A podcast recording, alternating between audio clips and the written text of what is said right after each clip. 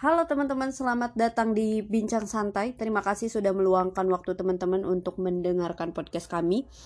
So, ini adalah episode pertama Bincang Santai. Di episode pertama ini Bincang Santai mau ngebahas uh, tema toxic relationship. Di mana toxic relationship ini kayaknya akan jadi bahasan menarik nih.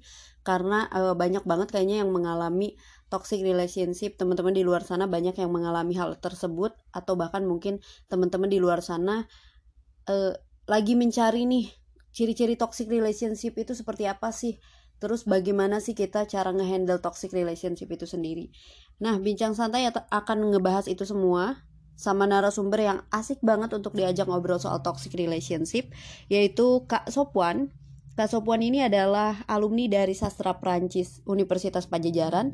Beliau juga sekarang lagi ngajar di IVI. Kemudian beliau juga uh, sebagai penerima beasiswa di Erasmus, which is beliau orang yang sangat uh, apa pinter banget, sangat open minded lah menurut kami karena beliau juga uh, aktif dalam menyuarakan hak-hak uh, manusia, kemudian juga anti dalam kekerasan seksual, anti dalam patriarki dan uh, toxic relationship gitu.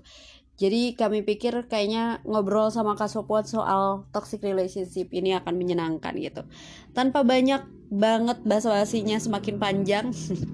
Langsung aja kita panggil Kak Sopwan. Silakan Kak Sopwan. Halo semua. Ih, apa sih gak usah kali. Kayak formal banget. Hai Kak Sopwan, terima kasih sudah meluangkan waktu nih uh, buat ngobrol-ngobrol di Bincang Santai. Sama-sama, senang banget diundang ke sini Ya, uh, hari ini kan kita mau ngebahas soal toxic relationship ya Kak.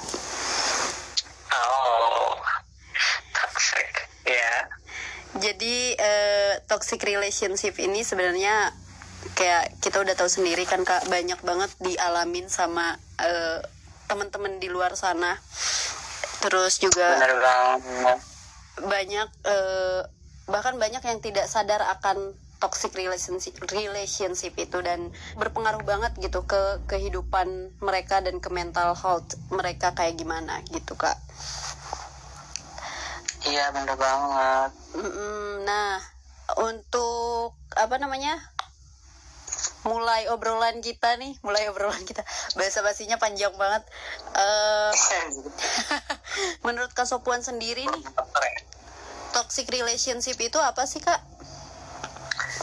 Hmm, uh, toxic relationship. Uh, aku rasa pasti kayak ya hampir semua orang pernah mengalami entah jadi yang toksiknya atau jadi korbannya gitu hmm. tapi yang pasti yang namanya toksik itu kan racun gitu ya racun hmm. itu bersifat menghancurkan gitu hmm. jadi toxic relationship itu hubungan yang menghancurkan diri kita gitu mental kita uh, dan biasanya apa ya uh, tidak kita sadari gitu uh, bahwa hubungan itu membawa kita kepada kehancuran gitu.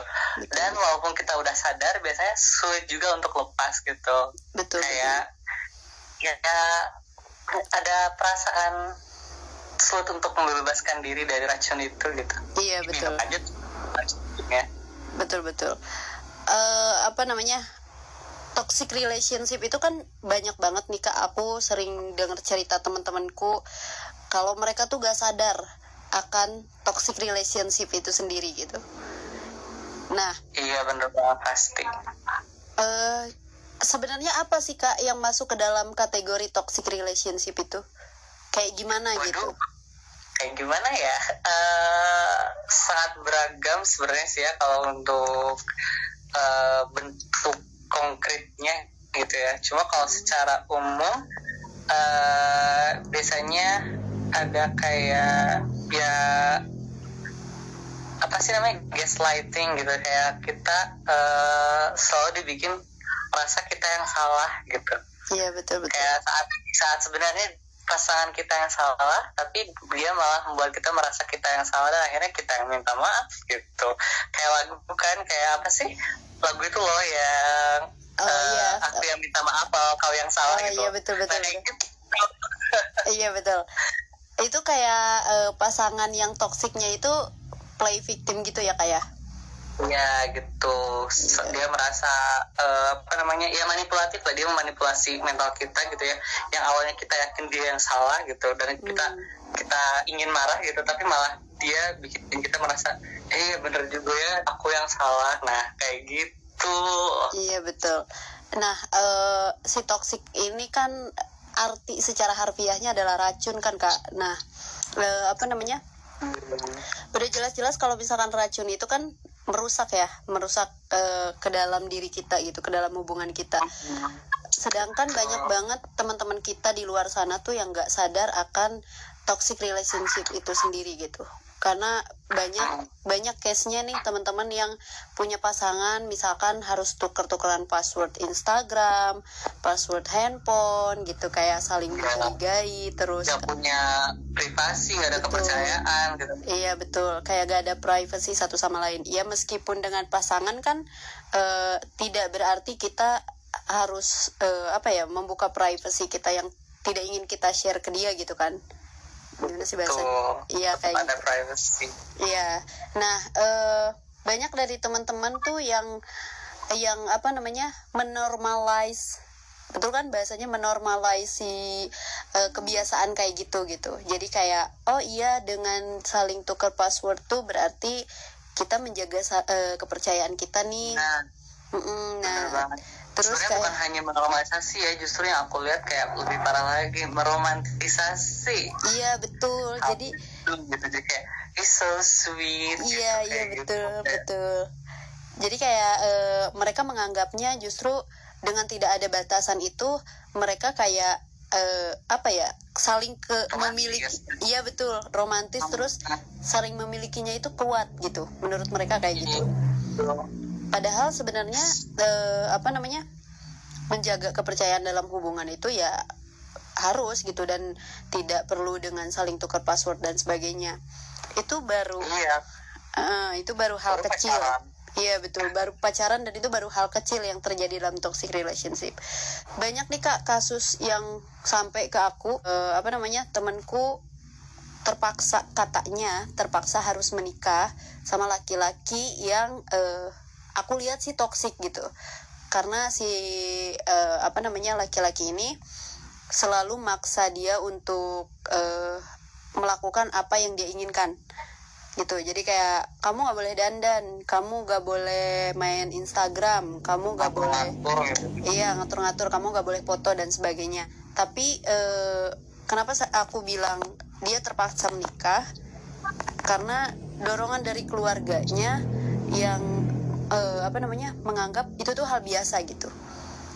Jadi tuh ujung-ujungnya yang toxic itu toxic relationship terjadi eh, karena banyak orang yang menormalisasi hal itu jadi bukan hanya si pasangannya aja tapi pihak yang eksternalnya pun turut serta gitu dalam berjalannya toxic relationship kayak gitu kan. Iya, apalagi semenjak ada kata baper ah, itu mah kamu aja baperan. nah iya betul. Jadi Nah, kayak ya gimana? Eh, eh, jadi ketika kita mengeluhkan sesuatu atau si korban mengeluhkan kok ini gini ya? gitu. Eh, karena ada kata-kata kosakata baru tuh di Indonesia. Kosakata anak-anak gaul yang bilang oh iya baper gitu. Apa-apa bawa perasaan. Tapi padahal sebenarnya that's not okay ya kak. Kayak gitu tuh. Iya betul lah, it's not okay gitu. Mm-mm.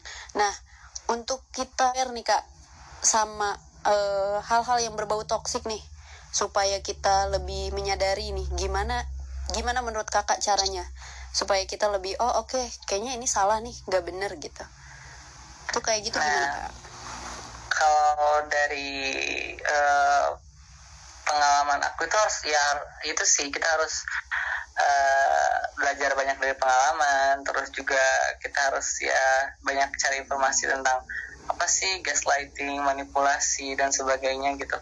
Nah, untuk bisa lebih aware, kita harus eh, lihat ya bagaimana dia memperlakukan kita gitu dan bagaimana dia bersikap saat dia marah gitu biasanya. Karena kalau saat orang marah itu keluar aslinya biasanya. Oh iya betul Nah. betul. Kalau saat dia marah, apakah dia dewasa dalam menangani amarahnya atau apakah, apakah dia eh, nggak jelas gitu. Kayak misalnya dia cuma marah-marah ya tanpa ngejelasin kenapa dia marah uh, terus harus bagaimana kamu uh, kitanya gitu. Nah itu berarti kan udah mulai jelas kalau itu uh, apa namanya uh, ada yang salah gitu dalam pola komunikasi. Terus uh, kita menganggap ah nggak apa-apa.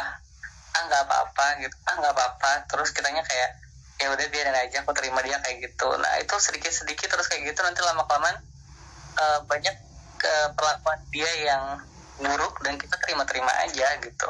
Iya betul. Nah gitu. jadi ya si racun ini kayak kecil sedikit sedikit sedikit lama-lama jadi ya berbahaya dan kitanya juga jadi gak sadar karena ya kita terbiasa uh, untuk meminum racun itu gitu. Iya karena uh, ada yang bilang juga katanya kalau cinta harus apa namanya mencintai apa adanya kak.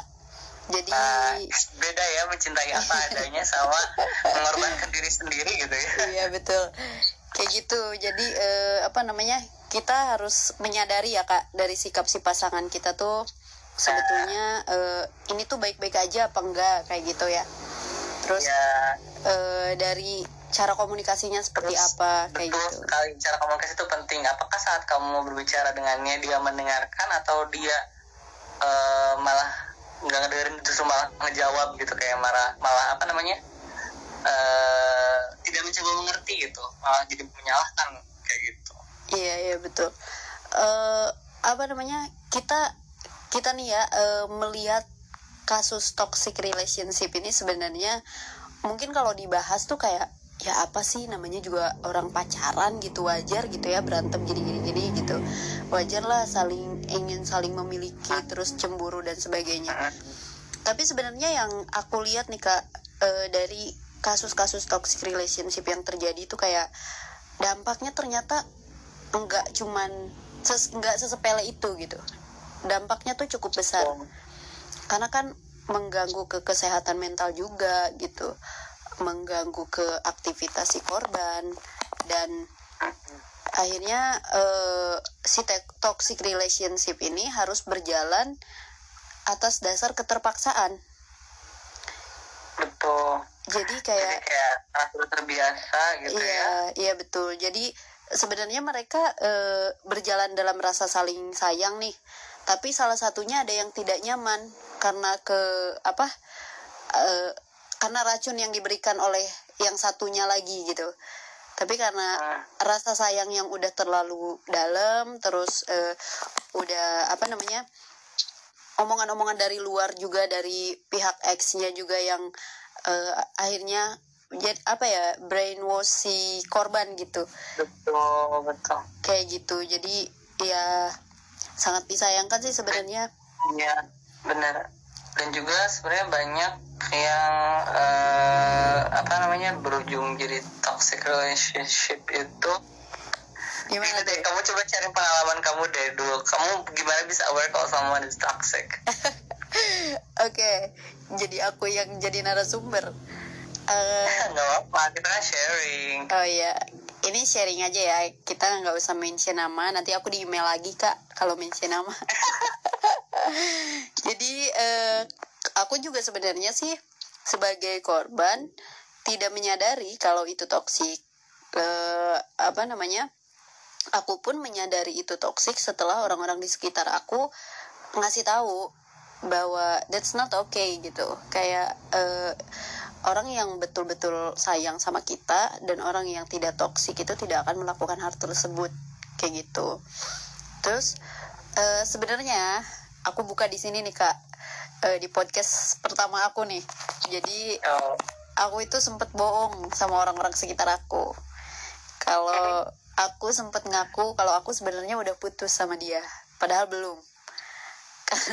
Karena nah, kenapa eh, tuh? karena ya itu tadi susah. Jadi ketika aku mau ngambil keputusan oke okay, aku bakal cut him off gitu. Tapi aku di sisi lain uh, berpikir kalau itu tuh aku yang salah gitu. Karena dia selalu manipulatif kak. Gak pernah menyadari kesalahan dia gitu. Jadi bukan gak pernah menyadari sih. Tidak mau mengakui kesalahan dia. Jadi aku jadi sadar ya kalau salah tapi dia nggak ngaku gitu. Iya tidak tidak mengakui. Uh, dia tahu dia salah tapi tidak mengaku itu. Terus dia uh, menyalahkan balik ke aku. Manip manipulatif gitu.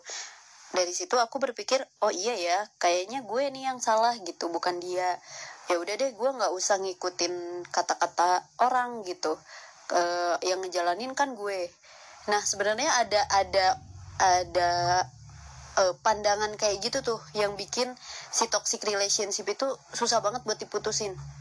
Dan aku yakin itu bukan hanya terjadi sama aku tapi sama orang-orang di luar sana yang lagi ngalamin toxic pun pasti berpikirnya oh iya kayaknya uh, ini cuma salah paham aja ini bukan salah dia ini aku yang salah gitu. Terus uh, aku harusnya percaya pacar aku daripada percaya teman-teman aku. Kayak gitu. Nah benar banget. Uh -uh, karena kemarin pun kak uh, pas aku lagi mencoba ngobrol baik-baik sama uh, ex aku bilang uh, ya uh, apa namanya ada beberapa hal yang ngejanggal nih di hubungan kita. Aku kasih tahu bla bla bla bla bla bla aku bilang gitu. Nah terus uh, menurut apa menurut orang-orang di sekelilingku itu tuh nggak wajar aku bilang gitu.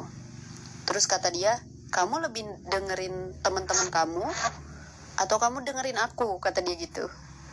Kan yang menjalin hubungan aku sama kamu bukan mereka. Akhirnya dari situ aku mikir oh iya ya. Kan yang ngejalin hubungan aku sama dia yang lebih tahu aku sama dia. Tapi sebenarnya itu adalah atau cara dia iya untuk memanipulasi untuk ngelindungin dirinya sendiri sebenarnya. Begitu makanya ketika teman-teman aku bilang udah putusin aja gitu kan. Karena kan udah udah ya kasarnya kayak gitu ya. Mereka ngomongnya kayak gitu. Terus ya udah aku bilang aku uh, udah aku putusin aku bilang gitu. Karena uh, aku bingung ngejelasinnya mau kayak gimana aku pun udah ngelihat teman-teman aku kayaknya udah muak gitu dengerin cerita aku kan. Kayak setiap hari ceritanya sama ceritanya sedih ceritanya itu itu lagi sedangkan dikasih saran gak dipakai gitu kan. Nah makanya nah, ya gitu sih. Uh, uh, makanya aku sempet bohong dari teman-temanku. Tapi seminggu dari ngebohong itu akhirnya benar-benar kerasa kalau uh, ini gak baik-baik aja. Terus ya udah aku ngambil keputusan untuk mengakhiri hubungan itu. Dan sekarang alhamdulillah sih getting getting better kak.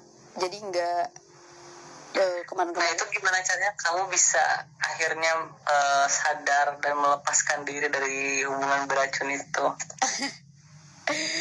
Uh, ini jadi beneran aku yang cerita dong. Jadi tuh Gak apa jadi ya sadarnya karena orang-orang sekeliling. Tadi sadarnya karena orang-orang terdekat teman-teman ya sahabat-sahabat aku gitu. Termasuk Kak Sofwan. Terus oh. apa namanya orang tua aku karena aku terbuka kan sama orang tua aku. Aku ngobrol gitu. Terus mereka semua ngasih pandangan yang uh, hampir 90% sama gitu. Kalau ya itu tidak baik. Ya udah aku ngambil keputusan untuk keluar dari sana uh, cara aku healingnya itu gimana ya aku uh, cut off all the toxic people sih lebih tepatnya.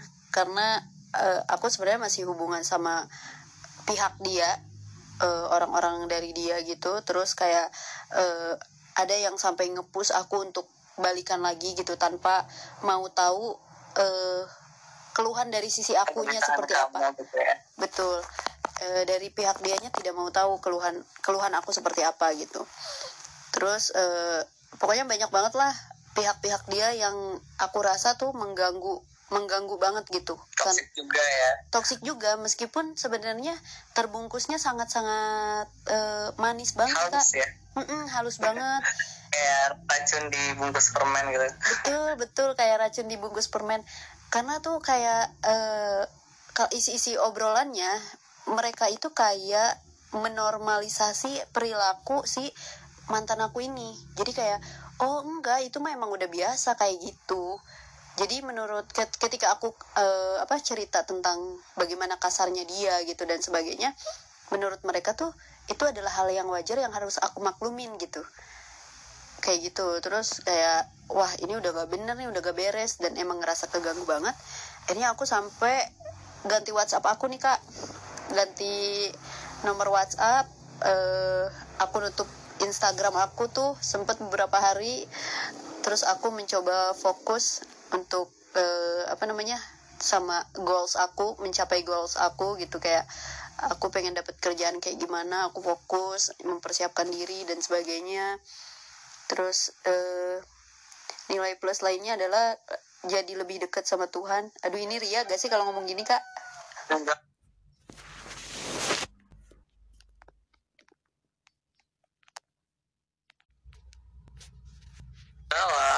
kenapa Ria itu kan pengalaman pribadi yang maksudnya kalau buat aku ya berharga untuk dibagikan karena uh, how you get through that toxic relationship could inspire anyone Amin ya, mudah-mudahan menginspirasi banyak orang. Karena kan sebenarnya kak, kan tidak ada perasaan galau karena ingin balikan gitu. Tapi galaunya itu karena mengasihani diri sendiri. Aku masih Hmm, masih struggling dengan mengasihani diri sendiri Ka- kayak ya kamu kasihan ya kamu tuh eh, diperlakukan gak baik gini gini gini gini. Kayak gitu. Belum lagi kan eh, kemarin-kemarin sampai dicaci maki tuh dikata-katain cewek gak bener kayak gitu-gitu. Wah, iya kak itu bikin lumayan banget nih bikin mental down banget gitu. Tapi balik lagi sih sebenarnya eh, karena diingetin banyak orang terdekat juga kalau kata mereka kalau seandainya aku terus-terusan mikirin hal itu dan aku nggak fokus sama tujuan aku ya hidup aku akan di situ-situ aja. Akan terus terpuruk gitu. Makanya kayak benar Iya, karena kan kalau kita mau move on atau kita mau melakukan sesuatu itu kan harus dari kitanya sendiri ya kak. Ya betul. Dan ya tadi apa namanya eh, healing memang tidak semudah itu ya. Maksudnya memang itu lama gitu. Mm-mm. dan berproses lah intinya. Terus juga ya apa namanya kadang yang membuat toxic relationship langgeng itu adalah saat kita ingin mengubah orang itu gitu mengubah orang Nah, kita gitu. betul. Sedangkan kan mengubah orang itu kita nggak akan pernah bisa mengubah orang. Iya, betul. Iya, apalagi kalau itu tuh udah jadi karakter dia gitu. Karena kan ada yang eh, bukan karakter mungkin ya masuknya kalau misalkan eh, kasarnya itu gak disengaja gitu. Kalau kasar gak di gak kalau kasarnya tidak disengaja kan tidak akan dilakukan secara berkala gitu kan kak. Terus dan mungkin itu masih bisa dikasih tahu gitu. Tapi kalau misalkan dia udah selalu ketika marah eh, marahnya udah keterlaluan gitu terus udah ngomong-ngomong kasar gitu bahasanya yang udah kayak bukan ngobrol sama Dan tidak mau manusia mendengar. Mm-mm, tidak mau mendengar ketika kita ngasih opini dia gak mau nerima itu gitu kalau kayak gitu kan udah jadi karakternya nih ya kak terus kan eh, kita nggak mungkin bisa ngerubah karakter manusia gitu. Ya terus kayak tadi kata kamu kan kayak eh, tiap hari ceritanya sama aja terus eh, Mm-mm. sedih gitu kan. Mm-mm. terus buat apa menjalin hubungan kalau kita yang nggak bahagia gitu kayak iya betul. Apa tujuan kamu menjalin hubungan itu gitu? Heeh, betul betul. Tapi ya kadang kalau kita mau putus dari yang kayak gitu kita suka kayak eh, kadang ngasih hati sama orang yang toxic gitu ya toxic positivity gitu kayak heeh. eh, ingat deh kebaikan dia jadinya kita luluh lagi gitu iya kan. betul betul betul. Sementara ya ya udah dia baik ya mungkin dia baik saat itu tapi kan bukan berarti kita bisa apa namanya berarti kebaikan itu bisa menutupi toksiknya gitu. Benar-benar karena kita kan tetap balik lagi gak bisa ngubah sifat manusia ya kak. Iya gitu. Nah ngomongin toxic relationship nih kak eh kan banyak tuh kasusnya. Kayak orang-orang orang lain di sana tuh kayak bisa sampai bertahun-tahun ngejalanin toxic relationship. Bahkan bisa yang tadi temanku ada yang sampai ngerasa kejebak lah menikah sama orang yang toksik dia realize tapi dia tidak bisa apa ya tidak punya kuasa untuk meng- mengakhiri itu Bener gitu. banget. Itu dan suka ada gini kenapa bisa terjadi toxic relationship itu juga bisa terjadi karena ada ketimpangan relasi kuasa gitu ya. Iya, dan betul. bahasanya teoritis banget ya. Maksudnya gini kalau bahasa simpelnya gitu ya kayak eh, kehidupan kamu secara ekonomi bergantung ke pasangan kamu misalnya. Nah itu ada ketimpangan relasi kuasa gitu kan. Jadinya eh, kamu bingung kalau misalnya mau lepas dari dia nanti kamu gimana? Gitu. Iya betul betul. Terus juga selain itu kayak eh, apa namanya keluarga oh kamu berhutang budi sama keluarganya atau apa gitu kan? Kayak gitu bisa aja terjadi gitu. Iya. Dan tadi kayak dipaksa orang tua itu kan kita uh, tidak memiliki kuasa gitu ya si iya betul. kitanya gitu di beberapa keluarga gitu. Uh-uh. ada yang orang tua yang otoriter gitu kan kayak harus gitu. Iya. Sampai akhirnya ya mereka kejebak kejebak kita masuk Iya. ma- apa eh, bilangnya kejebak gitu ya. Karena kan mereka eh, apa ada dalam situasi di mana mereka tidak menginginkan. Di situ sebetulnya. Betul. Dan ya kalau kata aku ya menurut aku ya menurut aku yang paling sulit itu yang itu yang ada ketimpangan relasi kuasa. Karena tidak memiliki buat aku ya Hmm. eh tidak memiliki pilihan yang enak gitu. Maksudnya kalau lepas gimana gitu tapi kalau berlanjut juga gimana gitu? Beda dengan yang misalnya sama-sama mandiri gitu kan. Kalau sama-sama mandiri secara finansial ya udah gitu bye cuma tinggal memikirkan perasaannya gitu iya kan. betul. Menerima kalau misalnya kita toxic gitu. Iya. Nah, ngomongin adanya ketimpangan relasi, tadi kan dimention nih sama Kak Sopuan kayak eh, apa namanya? tidak independen secara finansial dan sebagainya. Sehingga si korban misalkan merasa harus bergantung eh bukan harus bergantung merasa bergantung sama si pasangannya yang Ya, toksik gitu dan si pasangan juga bisa ngungkit-ngungkit kayak kamu kalau nggak dari aku dari mana makan sebagainya Iya, gitu kan misal Ha-ha. Nah kan eh, ini sebenarnya yang apa namanya kasus toxic relationship ini kan bukan hanya pada laki-laki eh bukan hanya pada perempuan aja kan gitu. Kita bicaranya general gitu laki-laki dan perempuan. Nah eh, kalau menurut pandangan aku sih kayak eh, laki-laki maupun perempuan ya kita harus bisa jadi pribadi yang mandiri. Maksudnya eh, jangan ketergantungan sama orang. Dalam arti kalau secara finansial gitu. Kalau aku pribadi ya ngelihatnya se- as long as kita masih bisa eh, menghasilkan uang sendiri gitu dan bisa beli barang sendiri ya kenapa enggak eh, melakukan itu sendiri gitu. Eh, apa namanya jadi mandiri secara finansial gitu. Terus Betul. kayak beli barang buat sendiri gitu kan. Eh, eh, kayak eh, apa namanya pokoknya jangan menggantungkan diri sama pasangan jangan mentang-mentang. Misalkan pas itu yang susah. Kalau Iya. kalau udah menggantung ke pasangan susah lepas jadinya kan. Mm-mm. misalkan kayak pasangan kita eh, penghasilannya jauh lebih gede gitu. Terus kita kayak ada yang over proud gitu loh kak. Kayak misalkan gini oh iya nih pasangan gue kan kerjanya A gitu. Dia harus bisa dong beliin gue make up beliin gue baju kayak gitu gitu tanpa hmm. tanpa disadari tuh sebenarnya kebiasaan kayak gitu jadi bikin dia ketergantungan sama pasangan. Betul. Akhirnya mungkin ketika dia menerima hal-hal yang tidak baik dari si pasangannya ketika si pasangannya menjadi toksik gitu eh, dia nggak bisa lepas dari pasangannya karena dia membutuhkan si pasangannya juga gitu untuk memenuhi kebutuhan dia gitu jadi kayak kebutuhan atau keinginan dia iya keinginan dia jadi dan eh, apa namanya harus diakui harus disadari dan diakui kalau eh, yang kalau semua orang bisa toxic iya sometimes Mm-mm. jadi kalau saat berpacaran itu bisa kita yang toxic bisa dia yang toxic gitu. Mm. itu harus disadari dan dia kita harus nge pas kita marah nih kayaknya aku toxic deh gitu